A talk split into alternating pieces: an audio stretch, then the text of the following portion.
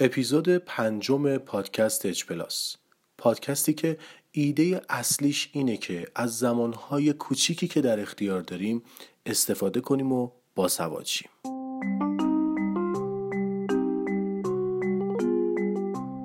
سلام.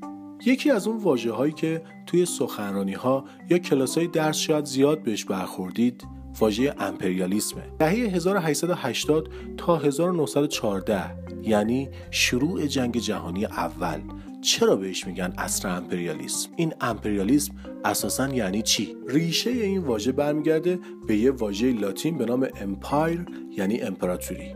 و از همون اولم بار منفی داشت. و می‌خواست سیاست ناپل اون سوم در دستاندازی به سایر کشورها رو توضیح بده.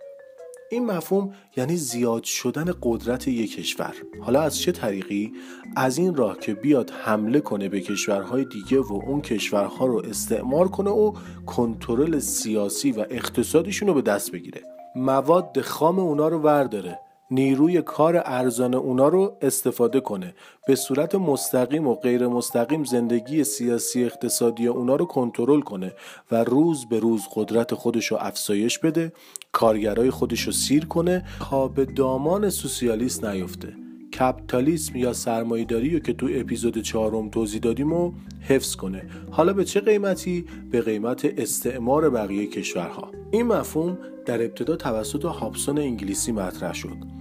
و بعد چند سال لنین هم اونو مطرح کرد. لنین کارگران کشورهای قدرتمند اروپایی رو کارگران اشرافی خطاب می‌کرد. لنین می‌گفت ما باید رابطه کشورهای پیشرفته و ضعیف رو قطع کنیم تا کمتر چپاول بشن. و کتابی نوشت تحت عنوان دوستان کمتر اما بهتر.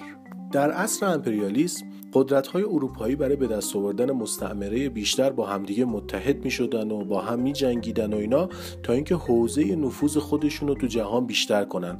پول بیشتری به دست بیارن تا به کارگرای خودشون بدن به مردم خودشون بدن.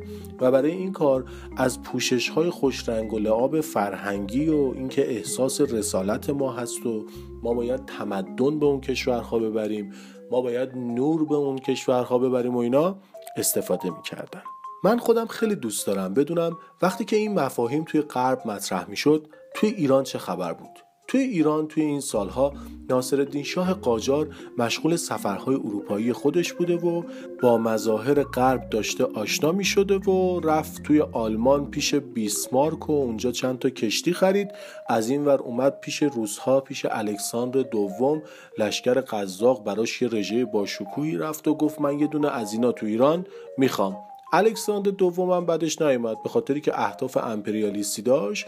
گفتش که باشه ما میایم اونجا براتون یه لشکر قزاق تشکیل میدیم حوزه نفوذ خودمون رو گسترش میدیم. چیزی که شنیدید یک تعریف خلاصه از امپریالیست بود و برای فهم بیشتر ما شما رو به منابع دست اول ارجا میدیم. امیدوارم ما شما دانش معاشرت خوبی با هم داشته باشیم.